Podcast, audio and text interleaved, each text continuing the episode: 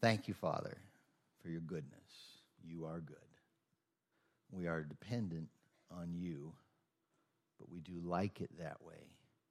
Because when we lean on you, you never let us fall. You are good. We ask that you would teach us today about how to lean on you, how to enter your rest.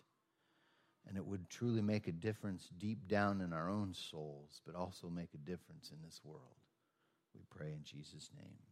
Amen.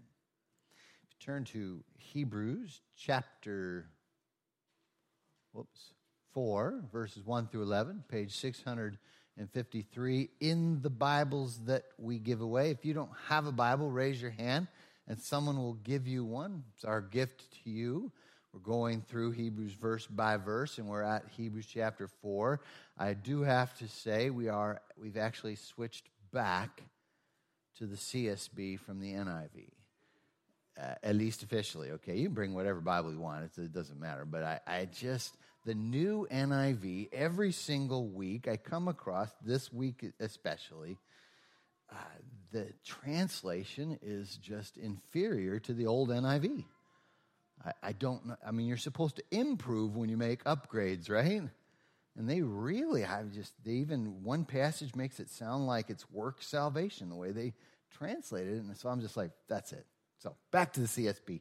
I like it anyway. And I found, we found one that has the gospel in it. And so the Bibles we give away, you know, that was, that was the big reason why I wanted to switch back. So there you go. Okay. I know you're probably getting tired. Come on, Larry. Make up your mind. All right. Well, I've always liked the CSB. That's the one I always use, but uh, here we are. Now, here's the question Are you tired? Sometimes, right? You know, sometimes you get tired uh, and you just wonder what, what, what's to what's gonna work in all this. Maybe this, you've thought about this? Okay? And, or, or just working harder. Uh, coffee and working harder might help a little, but not in the long run, okay? You know, eventually, coffee just puts you to sleep. We need to learn how to rest. In, even in the midst of our trials and circumstances in life, we need to learn how to rest, to experience joy and peace that surpasses normal understanding. But I'm not talking about laziness. I'm talking about entering God's rest, which is what our passage refers to. Look at Hebrews chapter 4.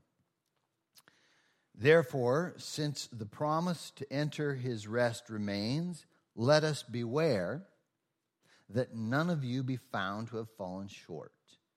For we also have received the good news just as they did, but the message they heard did not benefit them since they were not united with those who heard it in faith.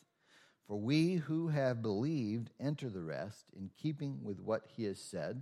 So I swear in my anger, they will not enter my rest, even though his works have been finished since the foundation of the world. For somewhere he has spoken about the seventh day in this way. And on the seventh day, God rested from all his works. Again, in that passage, he says, They will never enter my rest. Therefore, since it remains for some to enter it, and those who formerly received the good news did not enter because of disobedience, he again specifies a certain day, today. He specified this speaking through David after such a long time. Today, if you hear his voice, do not harden your hearts. For if Joshua had given them rest, God would not have spoken later about another day. Therefore, a Sabbath rest remains for God's people. For the person who has entered his rest has rested from his own works, just as God did from his. Let us then make every effort to enter that rest so that no one will fall into the same pattern of disobedience. Now, before we move on into this passage, I want to give you a second hermeneutical clue. You're thinking, what does that word mean again? Hermeneutics simply means how do you interpret rules to help you interpret the Bible correctly, okay? Last week I gave you a hermeneutical tool that we are to understand the warning passages in a corporate nature setting, that we need to think more corporately. We are a, the people of God, a corporate identity rather than just individualistic. This week's hermeneutical clue in the book of Hebrews, quite often, it uses something called typology. Okay? That means it will take an Old Testament event or person and then bring new understanding from it as that's an illustration of a more fuller understanding for us as believers. Okay? Or quite often, uh, it will take something from the Old Testament and show how that points us to Christ okay, as the type. Melchizedek, when we get to there, Melchizedek in the Old Testament is a type of Jesus, okay, so we'll see that. This, the sacrifices in the Old Testament and so forth. Well, in our passage today, what we're going to see is the land of Canaan. The people of God were supposed to enter into the land of Canaan as their rest. They left Egypt, they're in the wilderness, they're supposed to go into Canaan. That's their rest. He's using that as a, a typology that we're to enter God's rest. And that rest ultimately means eternal life. A rest that we can experience in part now, but fully when Jesus comes back, okay? So think in terms of that, all right? Now, let's walk through the passage. In verses 1 and 2, we see that we enter God's rest by faith, okay? He says, Therefore, since the promise to enter his rest remains, let us beware that none of you be found to have fallen short, for we are also received the good news just as they did, but the message they heard did not benefit them since they were not united with those who heard it in faith. He starts out in verse 1 with a warning. People should fear the possibility of missing the, the rest. He says, let us beware. That word in the Greek literally means fear, okay? Beware or fear that none of you have fallen short, have missed out. Okay, the generation of the Israelites died in the wilderness even though Canaan was the goal. They were supposed to go into the promised land. They end up dying in the wilderness instead. If the promised land represents eternal life, imagine always being tired in this life and then forever having no rest. Okay? God is saying, beware, make sure you've entered this rest. That's critical that we ask ourselves that. So, people should fear the possibility of missing the rest. And the way we enter it is we must appropriate the good news by faith. In verse 2, they received the good news, it says. By the way, that word is gospel, okay? They received the good news, gospel. Um, uh, we've received it just as they did, but the message they heard, it wasn't combined with faith. All right? By the way, this is the verse that I didn't like the new NIV. It says something like, did not share the faith of those who obeyed. That word in the, in the Greek is akuo, which means to hear. Heard, not obeyed. It's like, why did you translate? But anyway, okay. It's one of those pastor things. You'll, you know, I know. I'll, I'll get over it. All right. Okay. So, here. We must appropriate. We can't just know it, hear it. We have to receive it in faith. F.F. Uh, F. Bruce, in his commentary, he speaks on this. He says, Why? Because they did not appropriate the good news by faith when they heard it.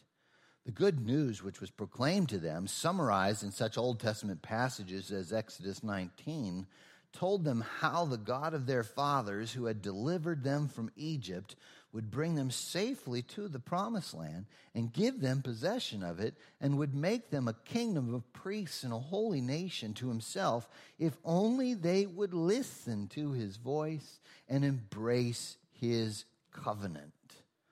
The practical implication is clear. It is not the hearing of the gospel by itself that brings final salvation, but its appropriation by faith. And if that faith is a genuine faith, it will be a persistent faith, as we saw last week.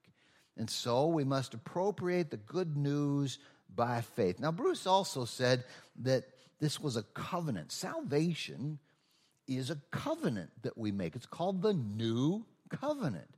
Bible in the Old Testament had several covenants it mentions the covenant with Noah, the covenant with Abraham, the covenant with Moses, covenant with David. Uh, a covenant is a binding agreement between two uh, people or groups, okay? And marriage is a covenant, right? You get married, you have this wedding ceremony, you say your vows, you're covenanting together, okay? Salvation is called a covenant, as we'll see, but it begins with biblical faith. So we need to understand what biblical faith is, okay? We've gone over this before, but it's not doesn't hurt to be reminded. Real faith includes surrender and repentance. Okay, um, you have to want to be saved from your sin, and you have to want Jesus in your life as Lord before you can be saved from your sin and have Jesus come into your life. Okay? So it, it's a matter of the heart. Look at Acts 3 19. This is, uh, will kind of tie in with our statement here on entering his rest. Look at Acts 3:19 and what it says. He says, Therefore, repent and turn back so that your sins may be wiped out, that seasons of refreshing may come from the presence of the Lord. See that? Repentance is absolutely necessary for the forgiveness of sins according to this verse, so that your sins may be wiped out. Repent have a change of mind and heart about your sin. Turn from it and desire for God to save you from it, okay? So that the sins will be wiped out. Then, but I like the, the second part that seasons of refreshing may come from the presence of the Lord, okay? Seasons of refreshing. Does that sound good?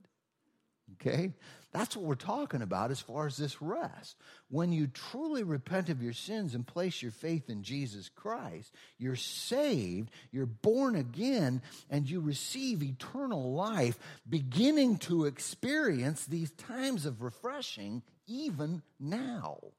Even in the midst of chaos and the turmoil of life, this is God's promise, okay? So, this is what He's calling us to. This is what these guys missed out on. The Old Testament saints wandering in the wilderness, staying in the troubles instead of entering into Canaan. Um, and that's so real faith includes surrender and repentance. Real faith trusts in Jesus' death, not your works, okay? We don't trust in our own works to get saved because our works would never be good enough, right? We trust in Christ's work, his death on the cross. He died on the cross to pay the penalty for our sins that we couldn't pay, okay? So we trust in him, Ephesians 2 8 9, for by grace are you saved through faith. That not of yourselves, it's the gift of God, not of works, so that no one can boast. So we real faith trusts in Jesus' death, not our own works. And as I said, real faith is a covenant. We're entering into a covenant. In fact, Luke 22, verse 20, actually speaks of the cup of when we participate in the Lord's Supper. It says the wine of the new covenant. Okay, so the, the Lord's Supper represents and reminds us of this new covenant that we've entered right? I believe that baptism is the outward initial ceremony of the covenant, okay? So we repent of our sins, place our faith in Jesus Christ to be saved, and outwardly we express that faith in baptism, and we have this new life, this eternal life, uh, and we're reminded throughout the years by the Lord's Supper, which is why it's so important to participate in that uh, frequently. Okay? So, we enter God's rest by faith. And then verses 3 through 7, he goes on eternal life is an experiential rest. We actually share in the rest that God enjoys. He goes on and he explains how, you know, for we who have believed enter the rest in keeping with what he has said, so I swore in my anger, they will not enter my rest. So he's reminding them, these guys who didn't believe didn't enter the rest. We did believe, so we do enter his rest. What kind of rest? It's the rest that God experienced, that God himself rested on the seventh day created everything in six days. Then he, it says he rested. So interestingly, we see that God rested. Now, did, did God need to rest? Whew, that was tiring. No, of course not, okay?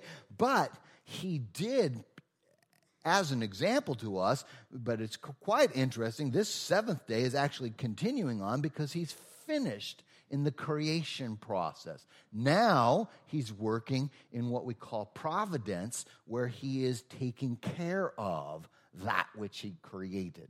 Okay? So he's resting from creation, but that doesn't mean he's completely stopped working. He is now taking care of the creation that he made. Uh, let me read from Andrew Murray's commentary on the book of Hebrews. He draws on this. He says, the rest of God was his glad complacency in what he had finished in creation. The beginning of his blessed work of providence to care for and bring out, bring on to perfection what he had wrought. So God was full of joy when he finished creation. Remember, he said, It is very good. Okay? He enjoyed it. He rested. Okay? Now he's still working, but he's finished, he is finished creating. And so then he calls us to rest. So we also are called to rest, as he says in this passage. Now, I want to show you what that means, okay? Let's look at uh, some Bible verses that really help us to get this, because if you're ever just kind of anxious, full of strife, full of, ugh, you know, tired, all that kind of stuff, these verses can really totally change your life. All right? Look at Matthew chapter 11, verse 28. Jesus invites us into this rest. And look what he says here. He says, Come to me, all of you who are weary and burdened, and I will give you rest. Ooh, I could just Think about that for a while. That's good, isn't it? Are you weary and burdened? Come to him and he will give you rest. Take up my yoke and learn from me. So we learn, grow in our knowledge of Christ. Because I am lowly and humble in heart, and you will find rest for your souls. For my yoke is easy and my burden is light. Now, notice he doesn't say you stop working right? He has a yoke. A yoke is something you stuck on the oxen so that they would pull the plow to do the work for the farmers. Okay? So there is a yoke. He has a plan for us. We're not supposed to just sit around lazy for the rest of our lives, okay? He actually has work for us to do, but what he's saying is is when we come to him, experience his inner peace and rest and empowerment we can do these things and it's actually light work. Doesn't mean it isn't necessarily hard at times, but with His strength, it's light work, okay? Is what He's saying here in this verse. We enter this rest, we experience this rest in part now and fully at His return. So, in part now, we have this, these experiences of peace, joy, strength, and so forth, be able to accomplish his, his work. It doesn't mean life is easy or anything like that, but he helps us through it. Just as God rested in creation, but works in providence, we rest in God, but we work for the kingdom in God's strength. Let me show you how it works. Look at Colossians chapter 1, verse 28. In this passage, we see that Paul was no wimp. He certainly worked hard, but look at how he describes it. Colossians 1, verse 28, he says, We proclaim him, warning and teaching everyone with all wisdom, so that we may present everyone mature in Christ. Notice his goal. Paul's goal was to present those he was discipling as mature in Christ. That's our goal. That's our vision here at Harvest. We want to make radical, mature followers of Jesus Christ who advance the kingdom of God together. Okay? And so that's it. But how, how does it work? Look at verse 29. He says, I labor for this, striving. That almost sounds like a lot of work, doesn't it? I labor for this, striving with his strength that works powerfully in me. With his strength. I just uh, texted Matthew. Uh, Matthew and I uh, over at Calvary, we uh, pray for each other every Sunday morning. And uh, I texted him this morning May God accomplish double in your weakness what you could do in your strength. He gets glory and you get to marvel. Preach on in his strength today. Okay? So, not in your own strength, but in his strength in your weakness, but in His strength, He can accomplish far more than if you're working hard in your own strength. So He's calling us to learn this. How do we do this? How do I work in His strength rather than my own? It's by learning this idea of resting in Him in everything we do, even in the midst of the work. I'm experiencing the peace and the joy of Christ, okay? So we rest, the inner rest is necessary for effectiveness in the outer work. Uh, in Andrew Murray again, he says, Deep restfulness, even amid outward activity, is one of the most beautiful marks and aids of the life of faith. Cultivate that holy stillness that seeks to abide in God's presence and does not yield too much to things around. I like it. I just love the way those old dead guys talked. Anyway, so what do we rest in? By abiding in Christ, we rest from anxiety, okay? From worry, from the stuff of the world that just pounds us and pressures us. Look at Philippians chapter 4, another one of those passages that can have serious impact on your life for the good. Look at Philippians chapter 4, verses 4 through 9. He says, uh, and Jim just quoted that this morning in his prayer Rejoice in the Lord always. I will say it again, rejoice. That's joy. Okay, by the way, rejoice means be filled with joy. Okay? rejoice. Let your graciousness be known to everyone. The Lord is near. Don't worry about anything. Don't worry about anything except, I'm just kidding, okay? Don't worry about anything, but in everything through prayer and petition so prayer, with thanksgiving. You know, we do have it pretty good here in the United States, don't we? I mean, come on. Thanksgiving, present your requests to God, and the peace of God, which surpasses all understanding, will guard your hearts and minds in Christ Jesus. His peace when you think about stuff that you're supposed to think on, it says in verse 8, dwell on these things. And then he concludes in the end of verse 9, and the God of peace will be with you. When we focus on him, we don't worry about anything because we know He has our back, then we can relax in the midst of the work or whatever it is that we're going through. So we rest from anxiety. Anxiety is me struggling in my own strength. Okay? There's a phenomena, especially for Gen Z. Okay, that's like this latest generation. I think it's 22 years old and under fit into Gen Z. Okay, millennials were before that, right?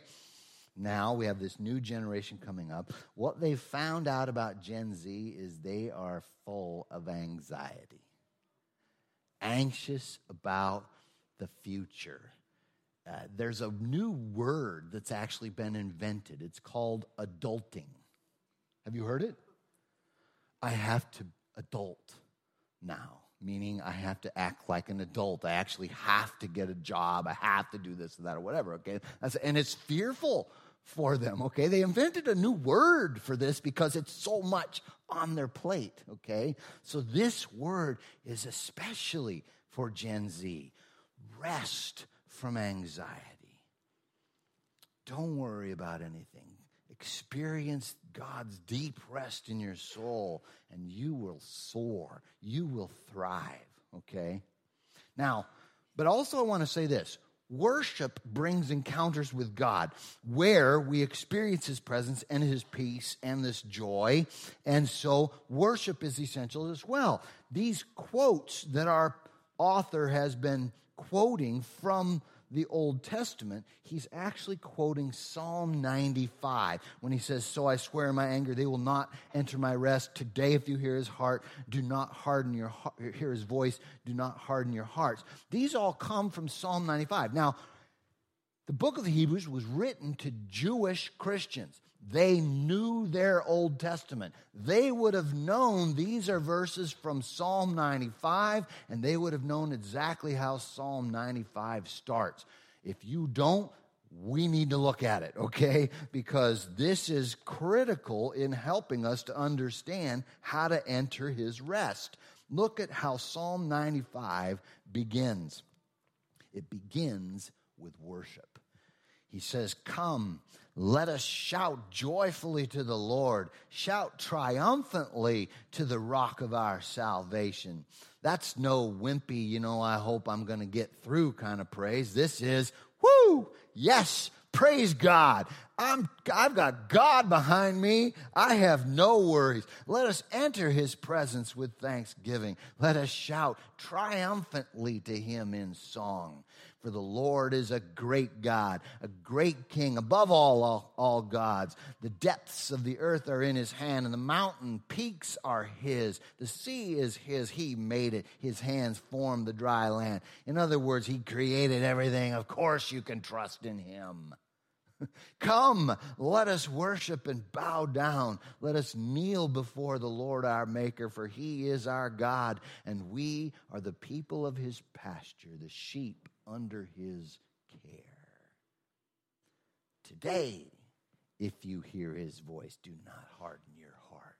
In light of that information, in light of that worship, because worship really does bring us into an experience and an encounter with God that changes us from the inside out so that we will listen to his voice. We won't harden our hearts. We will enter into that rest. Now, I want to combine that worship with the Word, with the Bible. So skip to Psalm 119, verse 28. So you're in Psalm 95. Now just go to Psalm 119, which is the longest chapter in the Bible. It's like in the middle of the Bible, too. Psalm 119, verse 28.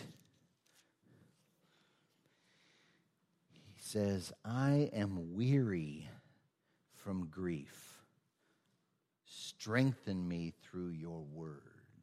See that? I'm weary from grief.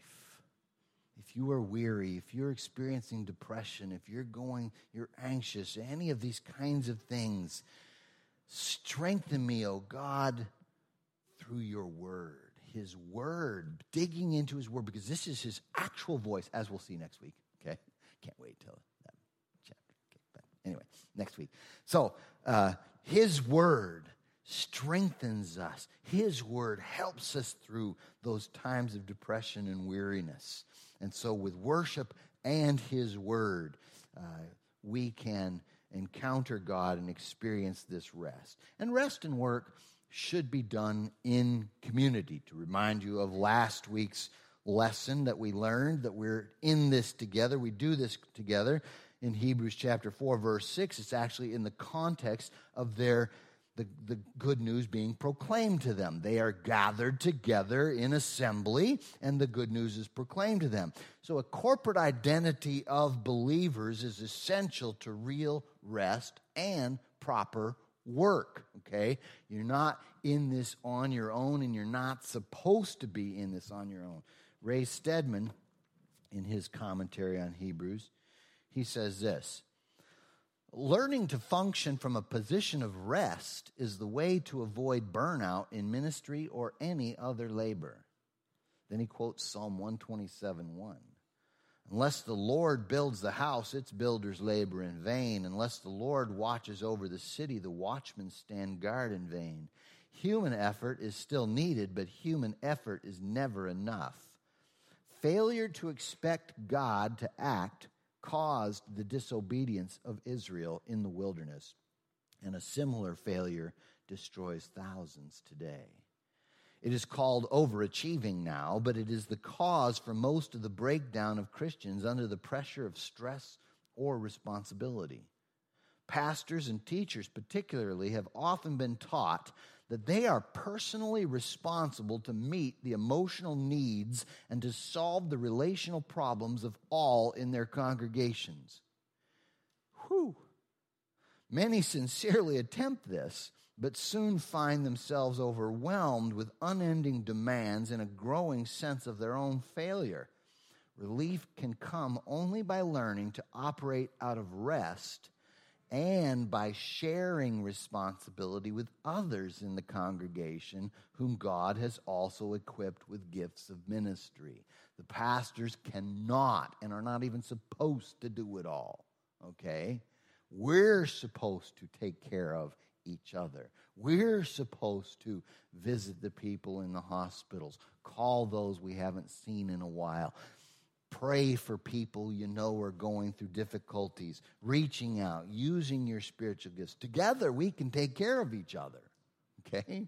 And that's the way it's supposed to be. So we do this out of a place of rest, but uh, together. Okay? Now, back to this wilderness. Okay? Remember, this is the type. And then we have, and then he's presenting this type of their not entering into the land of Canaan as a type of people not experiencing eternal life, okay, not receiving eternal life. There are three kinds of Christians in Numbers 13 through 14. Now, I'm using typology, right? These are Israelites, not Christians, right? Okay, but three, follow with me here, okay? Three kinds of Christians in the, in the book of Numbers, which is describing this time of being in the wilderness okay? Right when they blow it, okay? That's Numbers 13 and 14, those chapters. Now, three kinds of Christians we see here. First of all, grasshopper Christians, okay? In Numbers chapter 13 33 that's when they went the spies went into the land of canaan they came back out and they said we seemed like grasshoppers to ourselves and we must have to them as well but it's really interesting how they said we looked, we seemed like grasshoppers in our own sight. They were overwhelmed by the circumstances. Instead of looking at God, they looked at themselves, which made them look even smaller. Okay? Grasshopper Christians. Low self esteem can be disbelief in God's strength. And so they refused to go in.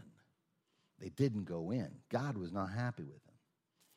So then God said, okay, you're not going to go in. You're going to wander around the wilderness. Then you had this second group, what I call Jethro Bodine Christians, okay? You, you, you remember uh, Beverly Hillbillies?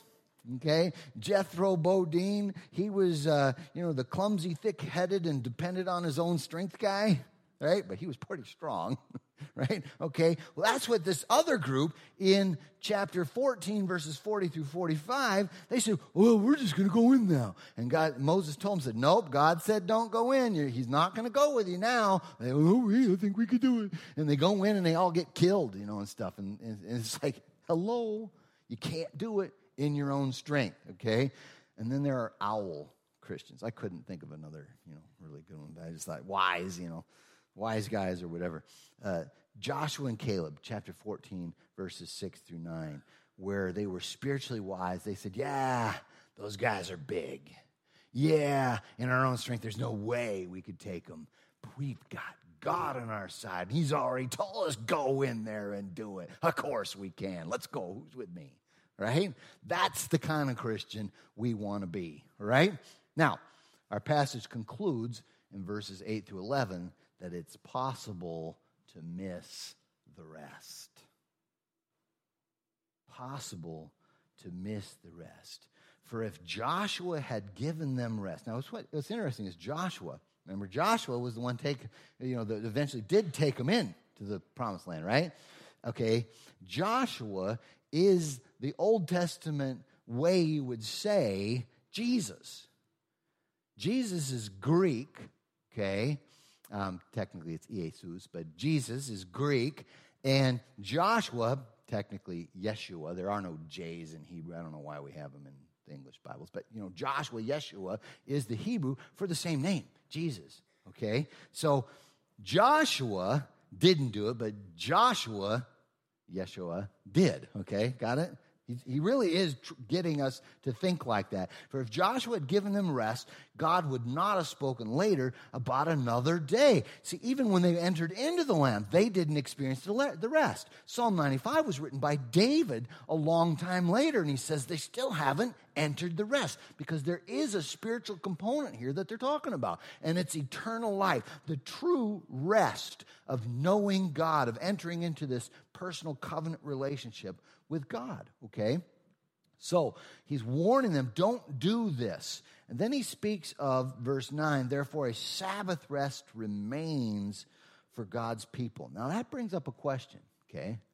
What is the Sabbath rest? This is a new phrase here that he's introducing. What is a Sabbath rest? And another question are we under the Sabbath law? Okay? Christians disagree on this three major views of Christians. First of all, some believe we're still under the Old Testament law of the Ten Commandments that you are supposed to take Saturday off as your day of rest and worship. Actually, technically from Friday night to Saturday night, but mostly Saturday, okay? And, uh, and so, and they will point to the Ten Commandments. And by the way, that is the commandment. It, the Sabbath was Saturday, okay? So are we still under that? Or not. They point to the Ten Commandments. Others, though, have suggested no, God changed it to Sunday. Still under the law of the Sabbath, but now we take a day off, don't work, and we worship on Sunday. Now, they have some biblical backing, at least by uh, experience. When you look at these passages, Acts 20, verse 7, John chapter 20, Colossians, or uh, 1 Corinthians 16 2, and other passages, it's very clear the early church, from the very beginning, even in the New Testament, switched their day of regularly resting and worship from Saturday to Sunday. Saturday was synagogue for the Jews, but they switched it to Sunday from the very beginning. The day of the Lord is what it's called, and it's because of the honoring Jesus' resurrection. Okay, so so the church, and in church history, we see this very from the very beginning. The church always worshipped on Sunday rather than Saturday. So we have a big biblical precedent, but is it a law? Okay, that's the, the key here. The third position says it's a principle today. According to Galatians chapter 3, we are no longer under the law. When we look at Romans 14, he even suggests that if you do practice one day, that's great. If you don't, that's great. Okay? If, if we were still under the law, he would have never said it could be either or, right? He would have said, You got to worship on Saturday in that verse. He would never have said what he said in Romans 14. Colossians 2 16 and 17 he says, Don't let anybody judge you according to Sabbath days, because we're no longer under that as a law. And I believe that the third is the correct one, though the normal practice of the church was to worship on Sunday rather than Saturday. Uh, and but here's the problem: when you embrace this idea of principle rather than law, you tend to make it license, right? Okay, I'm no longer under the law. That means I can sleep in on Sunday. I can, you know, if there's a little bit of snow, I'm just kidding. I'm not going to. Just kidding. That's it. I don't blame people for staying home. I would have too. I had to work today. But, uh, okay. No, but, but see, the principle, we, we must see that it is a principle that's, that's for us. The, Jesus said the Sabbath, we, man was not made for the Sabbath, but the Sabbath was made for man. We need regular times of rest where you just stop working and regular times of worship together as God's people. I want you to turn to Hebrews chapter 10, verse 24, and, uh, and look at this passage. We'll see this again later. But he makes very clear, he says, And let us watch out for one another to provoke love and good works, not neglecting to gather together as some are in the habit of doing, but encouraging each other, and all the more as you see the day approaching, as we see the end times coming up, all the more do not neglect gathering together. Now, gathering together, that word in the Greek is episynagogoge. It's hard to say. But did you hear the word synagogue in that? Okay. It is referring to not just gathering together for just fun or baseball or whatever, it's referring to gathering together for worship. Okay. So, gathering together, uh, another translation says not staying away from our worship meetings. And that really is what he's saying there. So, gathering together regularly. Don't get in the habit of not doing it. Once a month, once a quarter is not enough. We need regularly, weekly on Sunday morning, weekly during throughout the week in the life groups. That's the New Testament pattern in the book of Acts. Okay? So we see this, this calling to us for this rest, this specific time of rest. We need this regular rest. Now, if you miss a day, it's not going to kill you, right? And you don't have to say, oh, I sinned. That's the point of meaning principle. But it's kind of like this if you miss a day brushing your teeth, you're going to survive, right? But it's gross, okay? To go a whole day and then all night long without brushing your teeth. You're supposed to brush your teeth twice a day, right? Well, so twice a week gathering together, Sunday morning life group, is not a bad idea, okay? It really is healthy for us. And so we see this. And then he says, Make every effort then not to miss this rest. Let us then make every effort to enter that rest so that no one will fall into the same pattern of disobedience. Verse 3 speaks of the rest that we already enter. Verse 11 seems to speak of the rest of the future that we enter because eternal life is something we experience now, in part, and fully when Christ returns. But we receive eternal life now when you repent of your sins and you place your faith in Jesus Christ, outwardly expressing that in baptism. So, Entering God's rest is the most peaceful, blissful experience you can imagine. Experienced in part now and fully when Christ returns. Missing the rest is misery now and judgment in the end. There is no more serious question Have you entered his rest? Let's pray.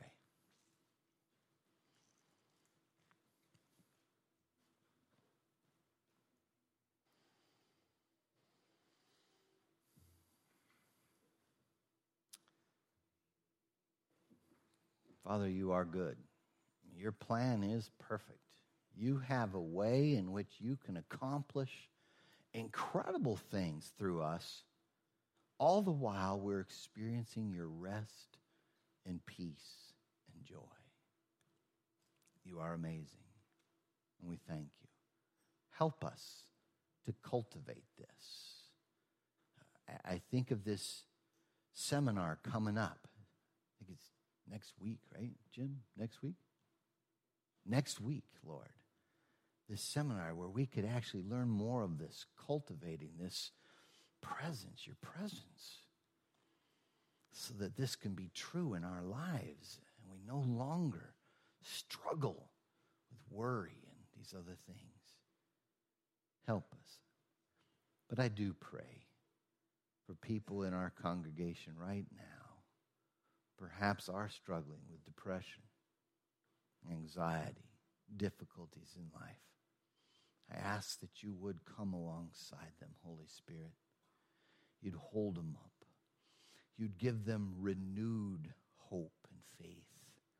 You'd help them see Jesus, who loves them dearly and has their back. Help them, O oh Lord. Give them that strength. And all of us, O oh God, we need you. and we thank you.